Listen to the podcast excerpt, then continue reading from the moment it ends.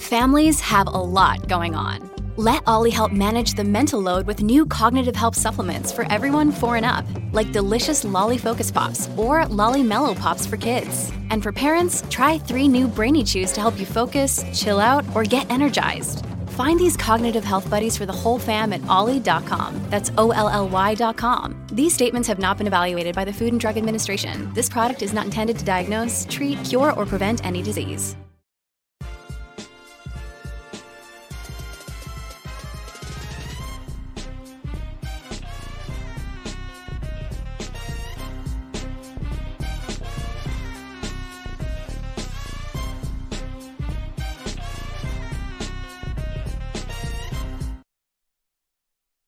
Chapter of the book of Sean. It's good to see you. I'm excited about tonight's show. I'm always excited when we get together, but tonight, especially so. Uh, we have what I think will be an important show for you. My dear sister, Fragrance Harris Stanfield, is here, and she is one of the survivors of the Buffalo massacre that took place in the Tops uh, grocery store there uh, when a white supremacist went in and assaulted and murdered African Americans for no other reason other than the fact that they were black. And she's one of the survivors here to tell her story uh, and here, hopefully, uh, to allow me to pour into her life and to encourage her to keep going, keep living, keep smiling, keep dreaming, keep honoring, keep showing reverence, but not to give in to the spirit of fear. For God has not given us the spirit of fear, but of love, power, and a sound mind. Don't get me started. We're going to do some Ask Dr. Sean. And, you know, listen, I, I love a good headline, and I got some good headlines for you tonight. So let's get started, people. Come on, Hailey, play the bumper, man. So, listen to this story, okay? Because I like to find stories that are really going to make you go, what the hell did he just say? and this one's going to make you go, what the hell did he just say? It was reported recently that one of the insurrectionists that stormed the Capitol on January 6th was already on probation when he went to Washington, D.C. His name is Brian Betancur. And Brian Betancur, right there, um, was already on probation when he went to D.C. And here's how he got to go. And first of all, it shouldn't surprise you that one of Donald Trump's supporters was on probation. it should not surprise you that one of his supporters was had already broken the law in some other kind of way. But here's how he got to go. Brian told the parole board that he was going to D.C., wait for it, to hand out Bibles on behalf of the Christian group, the Gideons International. You know, the people that leave the Bibles in the hotel room. You go to you go to a hotel, there's always a Gideon International Bible. He he said he was going to D.C. to hand out Bibles. And so the parole board said, Of course you could go hand out Bibles. What's wrong with a Bible? Little did they know that old Brian was lying. He wasn't going to hand out no Bibles. He was going to try to overthrow democracy and to stop a legally functioning election. Huh? And and listen, this wouldn't be the first time people have used religion as an excuse to do something crazy, right? Religion has been used to cover, to shield, and to lie for evil and mendacity throughout the history of the world. as long as there's been religion, people have used it to do what they wanted to do with it. Am I right about it?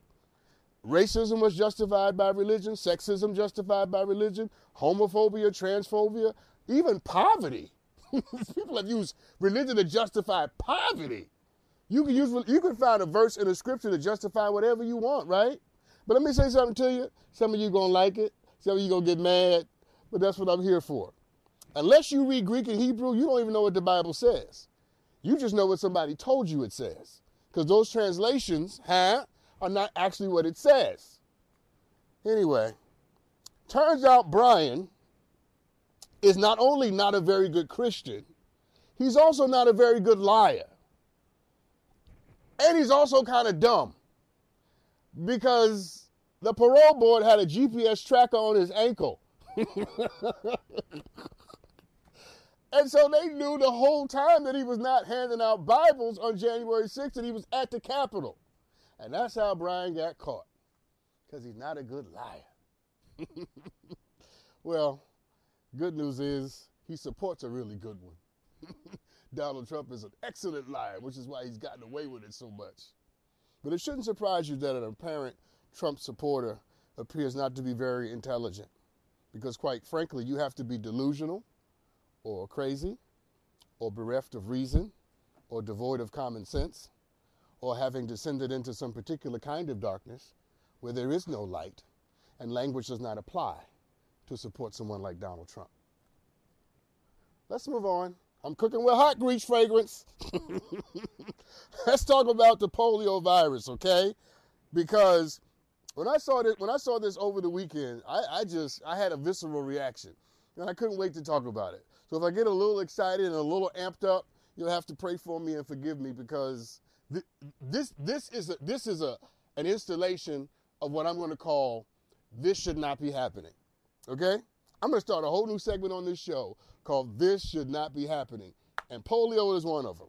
So it, it was det- polio, the virus polio was detected in New York City wastewater over the weekend. Okay? For the most part, humanity had eradicated this disease because so many people were vaccinated against polio, you didn't have to worry about it.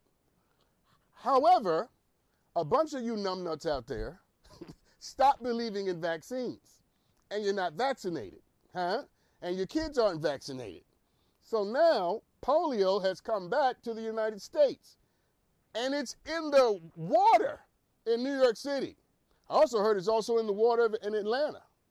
Polio, a disease that we thought we had eradicated, okay? Now, the good news is most people in this country are vaccinated for polio because they had good parents. Yeah, that's where I'm going. Put your seatbelt on. They, I, I had a good parent. My mom got me vaccinated for smallpox and chickenpox and polio and the measles and the mumps. And when I had sons, I got them vaccinated because I'm a good parent. I don't want I don't want my kids to be susceptible to a disease that might paralyze them and ruin their lives. Okay? And here's the other reason why. You ready for this? I don't get my medical advice from TikTok. I get it from a doctor.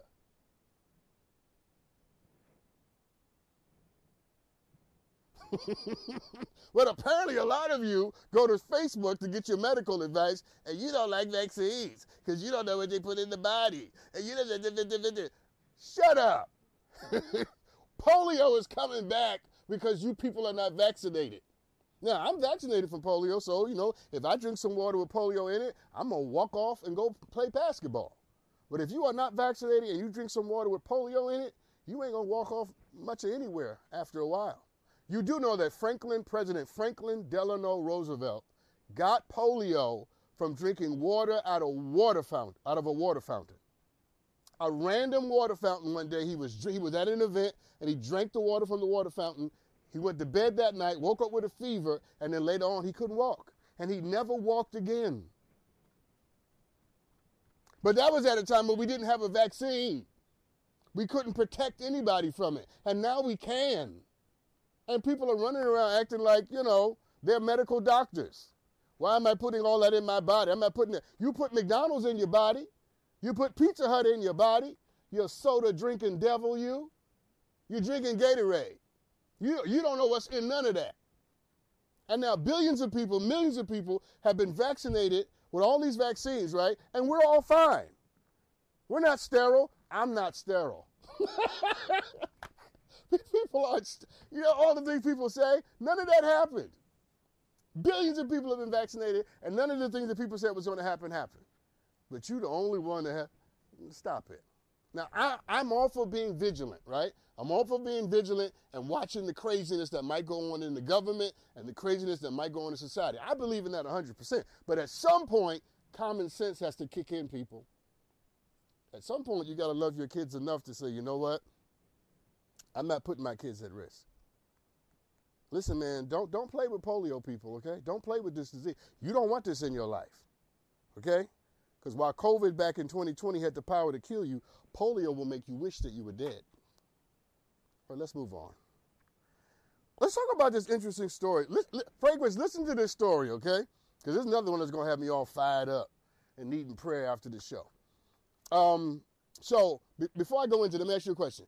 Do you know what a constable is? You know what that is? I'm going to tell you because it's going to get it's going to be important for the story. So in most cases, a constable is an officer of the court, okay, that can issue a summons or an, a subpoena. So a constable is not a police officer, but there's someone who works for the court system, right? And they can issue a summons or a subpoena. They are an extension of the law enforcement apparatus, but they themselves are not cops, they're not police, okay? So, so what they do is they give you legal documents. When, when the court wants to issue something, they have a constable come to your house and give it to you. Okay. This is important. I'll tell you why. Because recently it was reported in New Orleans that a man was caught having sex with an unconscious woman, which means that he was raping her. I got to pause here. If you're having sex with somebody who is unconscious and not able to respond or defend themselves or say no, that's called rape. Okay? And we're gonna come we're gonna come back to the issue of why men, why some men anyway, find get some pleasure out of having sex with people who can't respond. I don't understand that. We'll come back to that. But a man was found having sex with an unconscious woman, which is rape. He was raping her. Someone saw it, and they saw someone in a uniform that they thought was a police officer, but it turned out to be a constable. And the constable did not respond to the incident. The, the, the, the constable didn't run over and do anything, didn't stop it. Okay? Now it turns out that the constable was not a police officer. And so apparently the constable believes since he was not a cop, he had no moral obligation to stop what was going on. And here's the part where I get fired up. Y'all ready? I don't give a damn. Y'all just pray for me. I, I ain't all the way delivered. I don't give a damn if you ain't a constable or a police officer or a sheriff or uh, the army, the navy. As a man, if you see somebody raping a woman, how do you not respond to that, sir? How how do you not decide, "Oh, hell no." How how do you not see your mother or your sister or your daughter or your wife or your girlfriend or your cousin or your niece? How do you what? You mean to tell me that because because he was not a police officer, he thought, "Oh, it's not my responsibility." Somebody ought to slap him. Yeah. No, no, no, no. Your humanity ought to kick in. You're going to see, let, let, me tell you something. Let me tell you something. Let me tell you something. This, you guys know, I get fired up when you mess with defenseless people, okay? Now, if you if you want to attack the strong, be my guest. But people who cannot defend themselves, who are defenseless, that's why you always see me advocate for women, LGBTQ people, uh, trans people, uh, poor people. I'm always on the side of the weak and the wounded and people who are struggling in this society just to exist. That's me. I don't apologize for it. If you don't like it, I'm not your guy, and I don't want to be. But you can't tell me if you see somebody being hurt, a woman who is unconscious being raped. Come on, bro. Come on. Anyway, before I move on, and before I make this totally about the constable, I need to hear a story about the guy who was raping this woman. And the story that I need to hear is that somebody caught him and put his behind in jail. Okay? Because I want the constable, who's been suspended, by the way, thankfully, to be suspended and lose his job. But I want the guy who was raping this woman to be arrested and thrown underneath the jail. Because I know some of y'all don't believe in prison no more, but the devil is a lie. you rape somebody I care about, you I want you in prison. I'm trying not to cuss, Fragrance. This is a daytime show. So I'm trying to keep it holy. Let me do my last one. So Joe Biden was uh, in a conversation with a group of academics and scholars who warned him that democracy is in a very dire situation and condition. And apparently the scholars met with Joe Biden and reported to him that democracy is perilous in America and close to collapsing. And they told Biden in no uncertain terms that democracy could teeter into totalitarianism in any moment in a New York minute, as we used to say back where I come from. See, whatever you think about scholars and historians, I happen to like scholars and historians. I happen to fancy myself as being one of them. Not a historian, but a scholar. You don't need a PhD to realize something is going on in this country. You don't need a PhD in anything to know that America is in trouble. You follow me? And if we're not careful and if we're not clear and if we're not courageous and vigilant, we're going to lose the very thing that makes this country distinct and unique. Because I don't care what you say about America, and there's a lot I can say about America. I don't want to live on a form of government where I don't have a say so. Even if the say so that I have isn't, isn't as great as I want it to be. It may be diminished, but at least it exists. I don't want to live in Russia. Talk to me, people. I don't want to live in Saudi Arabia. Y'all ain't going to talk back to me? I don't want to live in a place where I don't get a voice and a vote. I'm not doing that. And America is on the brink of losing the thing that makes this country distinctive and bright. The FBI raided Donald Trump's home. And the FBI raided his home because Donald Trump took documents he was not allowed to have legally. And because the FBI did his job, there are now people on the far right, the conservative nut jobs, who want to attack FBI offices and who want to publish the information, the private information of FBI agents to put their lives in threat. You see, when one person means more to you than the rule of law, that's called fascism. And for most of Trump's supporters, they don't care about democracy, they care about Trump. Whatever Trump says is what happens. Huh? When you believe everything that somebody says and you don't question anything that comes out of their mouth, you are already subservient. And where I come from, you a sucker. I wish I could blame Donald Trump for this, but ironically, I know I know where this started. I know where it started where you just believe what one person says and you never question it and you just go along with it and, and you do whatever they say. You know where it started? Not with Donald Trump. It started in the church. It started in American religion.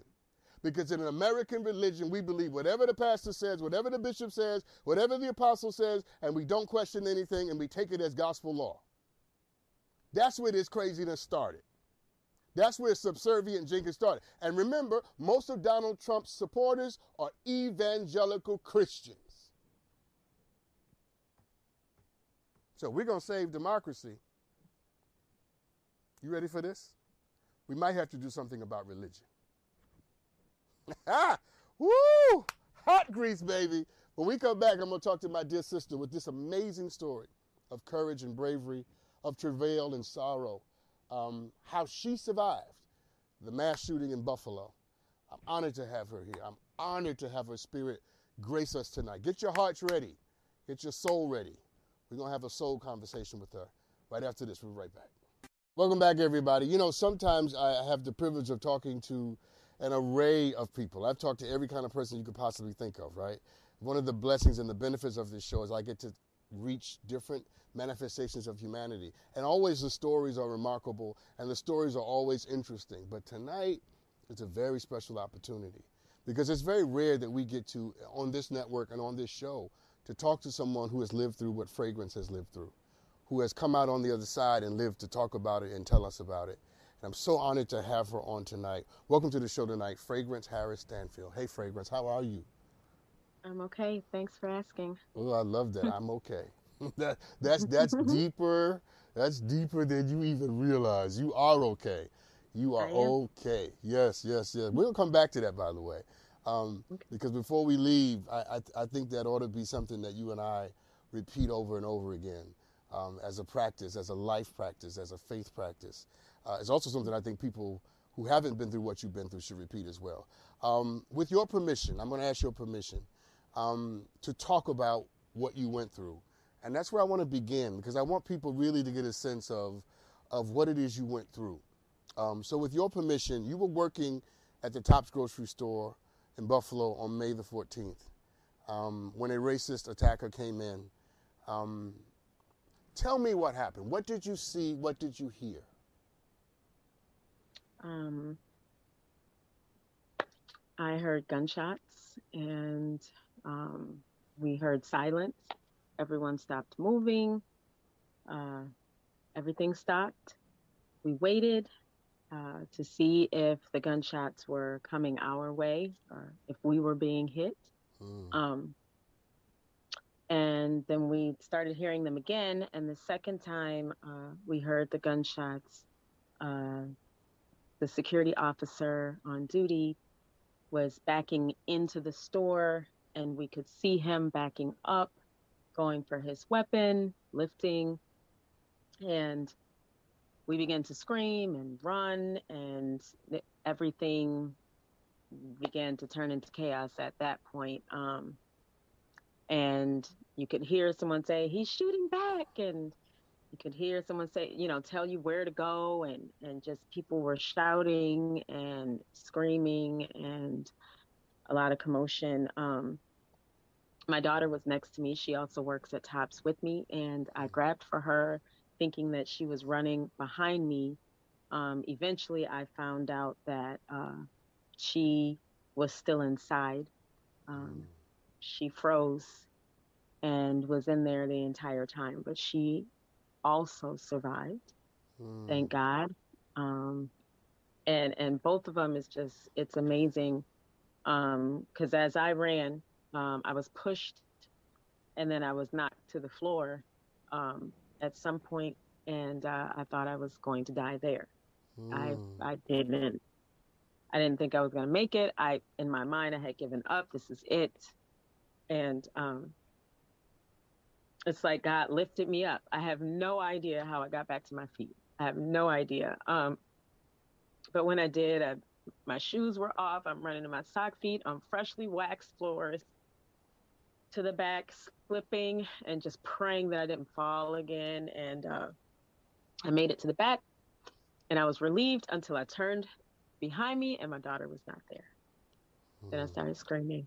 I was screaming and hysterical, and they had to calm me down because, of course, we didn't want to attract the shooter to come to us. So, um, uh, eventually, because uh, one of my coworkers was trying to get the back door open and they couldn't get it open because it's really high up. So another coworker of mine uh, quickly went to the door, got the latch off, opened the door, and we all ran out of the back. I ran to a driveway and I collapsed because I was just still, my daughter wasn't with me. I'm just still dealing with all of it. We're being shot at, we're being attacked. We don't know if there's someone out here. We didn't know if there was someone on the other side of the door you hmm. know and then the shooting started again because it, it was rounds you know where it would go and then it would stop and it would go and it would stop and then we heard it again i ran out of that driveway and ran a couple more houses down and then at that point i said i can't go any further my coworker came to console me and said you know let's let's go back so we went back in mm. we went back in the store in the same door we came out of now that we know there's no shooter in the back we didn't know where the shooter inside was. We could still hear gunshots, but we went back in because my daughter was still in there. And I, I just, I had to go. I had to go look. When we went in, there were other people in the back. We were banging on doors. We were yelling, and we had to calm down because there's still shooting going on. And and just before I could go back onto the sales floor, the police came through the doors towards me and told me I had to go out and uh, they escorted us out. And I kept asking, Has anybody seen my daughter? Do you know where she is? Is she still inside? Is she alive? Um, and they just scoot you to the side. They don't tell you anything. They don't, you know, nothing. Mm. And we're just we're just over there waiting and looking around and counting. I'm making sure that all my my cashiers got out. I had a number of young people um, on shift at the time, and just being responsible for a shift was never such a heavy thing mm. in a mm. grocery store mm. until that day. Feeling responsible for everybody who's up there, not just my child, but someone else's child, making sure I okay, you got to, okay, you know, and just looking around and making sure that you lay eyes on everyone, hug everyone, and just I'm consoling people while I'm still traumatized and still trying to deal with what's happening. Hmm. Consoling so people, was, even as was, consoling people, even as you are looking for your own daughter. Um, can, mm-hmm. can, can, can I ask you this question? Did you ever see the shooter? I did not see the shooter. Mm. I mm. One more second I would have seen the shooter, but that was not my goal. Yes. So, no. Yes. I did not see him that day. Um, but he did come in other days before that, not knowing that he was going to shoot the store mm. up. So he so, so so so he had been to the store prior to the massacre. Mm-hmm. Wow, I didn't yes. know that. Mm-hmm. Multiple times. Hmm. Hmm. So you yeah, know, it's it's it, everything you're giving me tonight is so riveting and, and so powerful. Um, and I can see, even as you tell this story, that, that it affects you even to tell it. Um, I got to ask you this before we take another step. How did you find your daughter?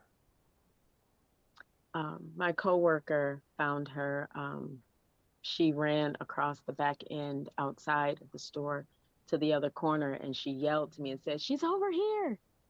And so I didn't care. The police kept telling us you can't move, but I ran over and pretty much almost knocked her down to ground. I just grabbed her. So we both like crashed into each other and just because she kept asking them, Has anyone seen my mom? You know, and can I walk out? You know, can you tell me where the rest of my coworkers are? And you know, the amount of miscommunication was so frustrating. And I get it; it's a crime scene. There was a lot going on, but just you know, that that's hard. That's hard. What did you feel when you saw her? Take me into that. Uh, relief. I was just, oh my God. I the the things that I went through my head about just trying to decide to save myself because she has kids. You know, I have granddaughters. I have two granddaughters. And I'm like, if she didn't survive and I go out there trying to save her or trying to find her and get killed, I mean, they lose two moms, you know?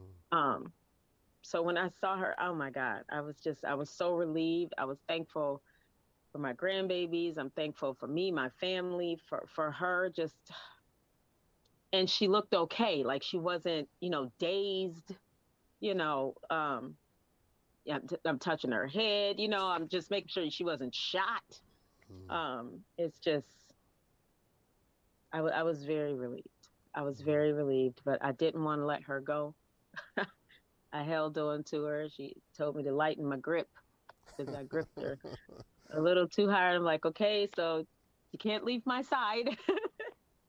so Listen, one, one, one of the things that I always remember from this conversation that will live with me decades into the future is the part where you said that after you got out, you went back into the store to find your, your daughter. Um, and our mm-hmm. children are always our little boys and little girls. So you they went back you, you went back into that store to find your little girl. And that will live with me. That kind of love and courage. Um, did you even think before you did that, or you just instinctively did it? you know, I don't even know. Like mm. trying to think of that moment, I just know I was just crying so hard, laying on the ground. And when my coworker came over and he said, "Are you okay?" And I said, "I'm not okay because I don't know where my daughter is." So when we went back in, we just yeah, we just did it. I don't think we thought after that point. It's just when I don't know where she is, that's the answer to what's wrong with me. Is let's go find her. Mm. Wow, that that is. Listen, I, I, honor you tonight on so many levels, um, but that kind of bravery and courage, it humbles me.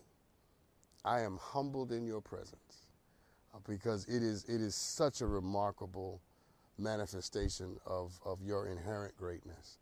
And uh, I'm, I'm, so I'm just glad you're here tonight. I'm glad your daughter is okay. I got to take a break, um, but when we come back, I want to ask you um, about how you felt and what you thought when you finally realized or heard, however you heard it, that this guy was in that store shooting just to kill black people. I want to get your thoughts about that uh, when we come back. Um, listen, folks, riveting, right? Riveting. Um, I promised you a show tonight that would touch your soul, and I think we've done that. But we're not done yet. So when we come back, we're going to find out uh, what Fragrance thought about the fact that this guy was a white supremacist, only there to kill black folks. We'll be right back right after this. Welcome back, everybody. I'm talking to my sister, Fragrance, who was one of the survivors of the mass shooting that took place in Baltimore, in Buffalo, in May. Um, her riveting uh, story, her riveting narrative of what happened that day, uh, I think has touched all of us. Uh, fragrance, you know, I, I, I, promised on on the other on the other side of the break uh, that I would I would ask you this question uh, because I think it's important that, that survivors speak for themselves, right?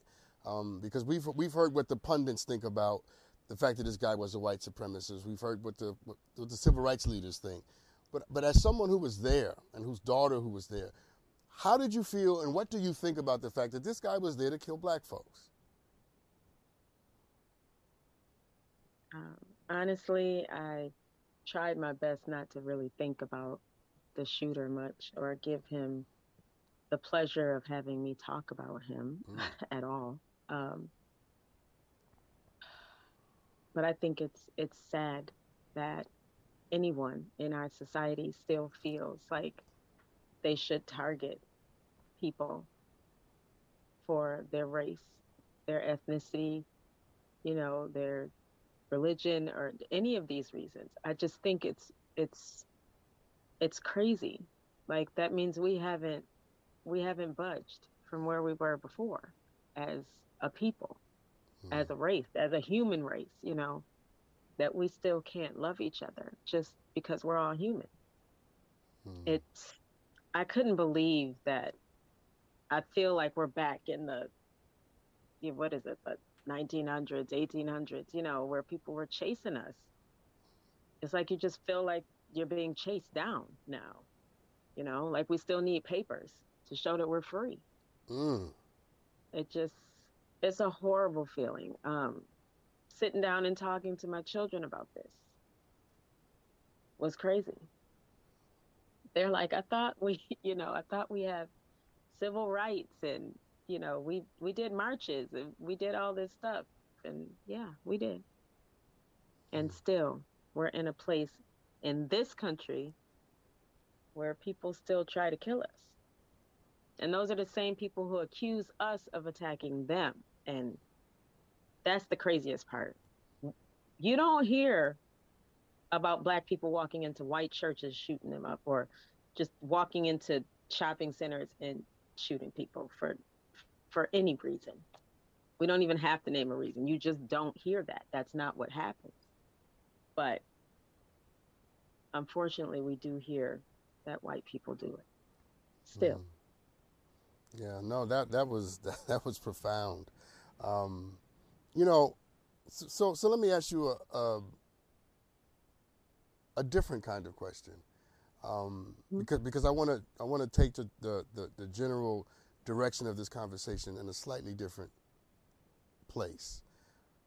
How do you feel knowing that you are the survivor of a mass shooting where most a lot of people did not survive? How do you feel having survived that? Uh, today, I, I feel a little differently. Um, but initially, I felt like death was still chasing me. Mm. I didn't feel safe. It wasn't just a, like a cloud of fear. I wasn't just afraid to go outside or anything. I went outside. I, I felt like I had a little time to get done whatever it was that I was going to do with the rest of my life. I didn't feel like I had much left to live. Um, mm. Once I realized that you know, I'm alive and the uncertainty of when my time is is is going to be up is is just as uncertain as it was prior to the shooting. It, it took me some time to get there, hmm. um, but I still feel like, you know, making sure things are in order. I still have young children. I know I have my two grandbabies that are three and six months, but I also have a five year old, hmm. seven year old, 10 year old, 15 year old, you know, I have seven children, just so you know, and so it's a lot, you know. Um, it was a lot for them to deal with. Just even thinking about the possibility of not having your mother. So, just having those conversations, you know, if anything happened to me, I had thought about that. Of course, we all think about it at some point, but really getting your will in place, you know, making sure that someone is designated to take care of my family mm. if anything happened to me. Mm. You know, that's that's that's big. And then just doing doing what God called me to do cuz you left me here for some reason. So I got to I got to do that. Yeah. I got to do what I'm supposed to do now, you know, and it's not that I ever took for granted. I never took life for granted, but being an intentional person, I think I'm more intentional now. Hmm. That everything I felt like I needed to do because it was my calling, like I have to, like I have to do that. I see you know. fragrance. I, I, I, see emotion on your face. What, what what what's that? What's on your face right now? What? It's it's. I'm frustrated. I'm frustrated about a lot of things these days too. I'm not usually a frustrated person. I'm I'm very calm and diplomatic, but these days I'm frustrated because I feel like um, I feel like even though you're asking me about what I'm doing and what life is like for me, um, I feel like we were just supposed to go right back to work. It's just like somebody gets shot in the field back in slavery, and everybody else is just supposed to keep working like nothing happened. Hmm. So when I think about living and being alive, I think about these people right here and the cost that our community paid just to to improve because we're talking about everything that needs to be done now. And money is coming into the city and to the community to do all these things. And i'm like but that was a, a high cost that we paid. And the expectation is okay these people were killed so y'all need to get yourselves in line and get back to work hmm and that's frustrating. Yeah. So that's always in the back of my mind. Always. Hmm. Listen, I got to take a break. Can can you stay a little longer? Hmm. Thank you, thank you. So so I, am I'm gonna I'm gonna I got a few more questions I want to ask you and, and just talk with you a little more after the break. Um, we'll be right back, okay? Um, this is important. And I'm glad you're here to see it. I'm glad you're watching tonight. Um, because if this doesn't change how you feel and think about the world and make you value yourself, nothing else will. Fragrance is an important contribution to all of us. We'll be right back right after this. Welcome back, everybody. I'm talking to Fragrance, um, who is one of the survivors of the Buffalo mass shooting. Fragrance, um, let me ask you this: are, are you are you in a healing process at all? I am. Tell me about I that. Am. What, what what process are you in? Well, I'm in therapy. Okay. I think that's important. Um, and my daughter is also in therapy. Um, but I am a musician, so music is where I find my peace and my comfort. Mm. And where I'm able to worship and I'm able to to give energy and I also receive it back. So it's a reciprocal relationship. Um, so I am in the process of uh, doing a project called the Love Movement. I love that. Tell me about that. It's um, well, I've produced five albums, and they they span the course of love from searching for love having love, being in that honeymoon phase, and then getting to the part where it's hard mm. and just struggling to decide to stay with it. Um, and that's just following uh, my marriage and my relationship and my relationships with the community because it's not just love between a man and a woman, but also between parents and kids, between a person in their community and, you know, a person in God. You know, yeah. Yeah, you know, you know, you know, you know, if, if I may, forget, I'm sorry, I'm, I'm, sorry to cut you off, but, but sometimes you say something, and I just want to just want to jump in and, and, ask ask another question, and that is, you've mentioned your worship life, and you've mentioned mm-hmm. God, and as and as, mm-hmm. as as you may know, I'm I'm for all that. I'm I'm I'm here for that, you know, 24 seven, seven days of the week, and twice on Sunday. Um, yeah. But having gone through this experience, right? I mean, having gone through mm-hmm. this trauma and this tragedy and having mm-hmm. to deal with people that you care about and love go through it with you and having lost people how has it changed your or added to or augmented your worship life and your sense of the creator um, spiritually speaking what have you come out of this experience with um, i came out with a determination. Um, I've never been a conformist when it comes to religion. So uh, my religious life has spanned the continuum, and I, I speak about it as a continuum because I think we all fall somewhere on there. And uh, I've gone from being missionary Baptist when I was a kid, my grandfather was a pastor, to non denominational with my mother, who was an evangelist, to Hebrew Israelite, to Jewish. Oh, you've to, done it all. I've done it, and, and I'm, I'm Muslim. I said I won't change again because that doesn't define me anymore. Um, and there's no need for me to change my religion or classify myself as anything other than what I am now.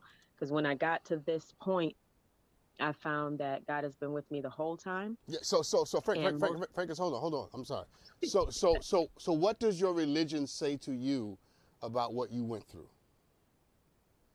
It just says that God spared me for a reason. Hmm. I have a purpose and I need to make sure to acknowledge him in my purpose. Mm. Um, and I need to touch people because I'm usually very quiet. I'm a background person. I'm usually in the back.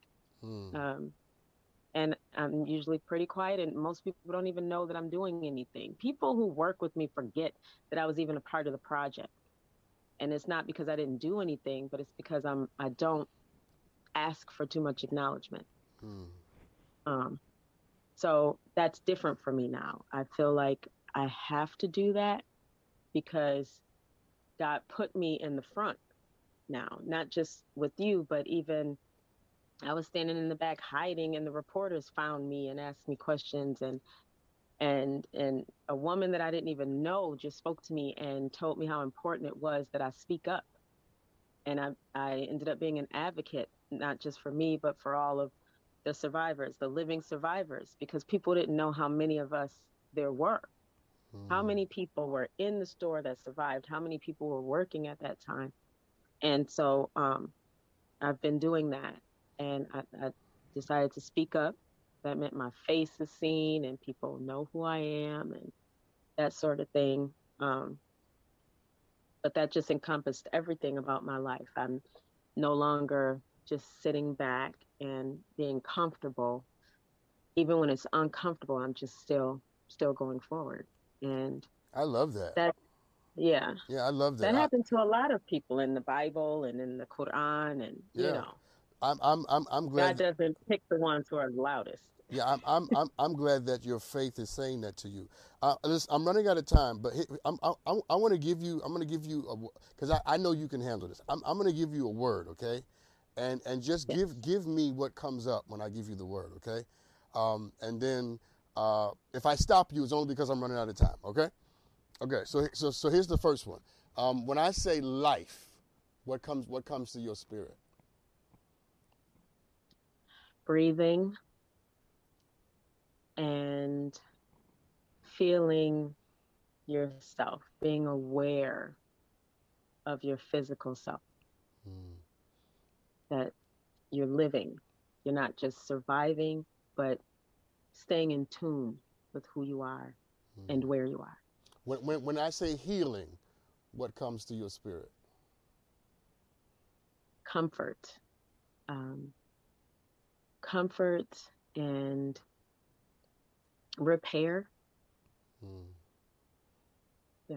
Mm. Handle this one differently. Connect this one to your life. When I say grateful, what comes to your spirit? Um, my family, mm. um, my children, mostly the future, um, and them taking this experience and letting it inform how they live their lives, mm. and that they become more intentional even in their generation. Mm. Um, and even for my students because i also teach and they've been touched by this you know mm. so closely so here's my last one i think that's important. here's my last mm-hmm. one when i say fragrance harris stanfield what comes to your spirit The first thing I think of is Fragrance of Yah, which is actually my stage name, but I named myself that in 2011 because I am of God. That's who I am. And and God spoke about a fragrance many times and how wherever I am, I want my fragrance to remind people of God's spirit and his love. And I want them to be brought to a place of peace and a place of comfort. Mm. Um, so that's what I think of for me yeah. as well. Listen, I, I have to go, but thank you for being on tonight. Thank you for this. Thank you for for giving all of us the opportunity uh, to to travel with you because we basically traveled with you through this day, um, and I am you know I will always remember this conversation for its significance, for its power, uh, and I will I will I will remember you. And, he, and here's what I want to give you before before we go. I want you to know that, as as you know, the Creator always has a plan, and the marvelous thing that what you are doing now is that you are taking what the enemy meant for evil and you are pulling out of it something remarkably good. And what you've done tonight is you've allowed us to leave this segment of the show with more gratitude. Nobody watching tonight will turn this show off at the end and not love our children more, not love our spouses more, not love ourselves more. And that is all because of you. And that is all because of you. And that is all because of you. Thank you, Fragrance. Thank you. Listen, everybody, I, I, I, gotta, I gotta, I gotta take a break. Um, but wow, We'll talk about this on the other side. We'll be right back. Hey, everybody, welcome back. Wow. Uh, fragrance is a gift to us all. Um, the tragedy is that she had to survive a mass shooting in America uh, for us to encounter her spirit and her wonder. But I'm so glad she did survive. And to all of you who are also surviving, be encouraged by her because we're all surviving something. Maybe not a mass shooting, but we've all come through the fire and we've all come through the flood. And we come out on the other side with something to talk about and a story to tell. And I want to encourage all of you to do what she has done tonight, and that is to tell your story, because you never know how many people you blessed when you open your mouth and you find the courage to tell the world, this is what they did to me. All right, let's do some Ask Dr. Sean. Highly play the bumper, man. All right. You guys always send me great questions, and um, so this is no different. Um, let's watch the video. Hello, Dr. Sean. My name is Ramsey, and I have a question for you. Do you think it's shallow for an individual not to date someone strictly because of their height, or is that just a preference? What? Do I think it's shallow not to date someone because of their height? Let me think about it. Yes, I think it's shallow not to date somebody because of their height. Of all the things not to want somebody in your life for or about, I don't think height is a significant thing at all. You telling me somebody is has a wonderful heart, great character, great spiritual life, smart as a whip, beautiful, you know what I'm saying, or handsome, stacked, muscular, and the only thing that they got wrong is their height. And you gonna let all that walk out the door over some height. Huh? You see, people have types and a, a lot types are problematic because people get caught up in their type and then they miss their blessing. Because sometimes your blessing don't come in the form of your type. And most of the time our types are developed in trauma. we want people for reasons that no longer make sense because the conditions that created those things, those types, those wants, no longer apply. Do I think it's shallow? Yeah. And I also think that it's detrimental. You might miss out on something wonderful because you're caught up in something that really doesn't matter. It's not the height of the woman or the, or the stature of the man. It is ultimately who they are, their character, their imagination, their genius. You can't just let you can't let greatness walk out the door because it's short. You can't you can't let you can't let beauty walk out the door because he's short. You know what I'm saying? You got sometimes you got to get over yourself. And you got I ask people this question all the time. What would you do if you found the love you needed, but it came in a form you would not normally accept? So what would you do if you found all the love you wanted and all the love you needed, but it wasn't six foot two, it was five foot eight? What would you do? Or in your case, if you're talking about a woman, she's not five foot seven, she's four foot nine. You would let that go?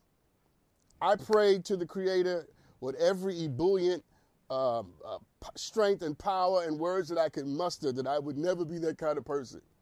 I never want to be the kind of person that let something good go because I couldn't get past the presentation of it. Because I mean, let, let, let's, let's do this in the reverse. You ready? You ready? Because this is what I do for a living. So let's do this in the reverse. if you found somebody who was the perfect height, whatever the perfect height is for you. So if you like men and the height is, you, you like them tall, he's six foot six. I mean, muscular, stacked with big feet. And you know what I'm saying?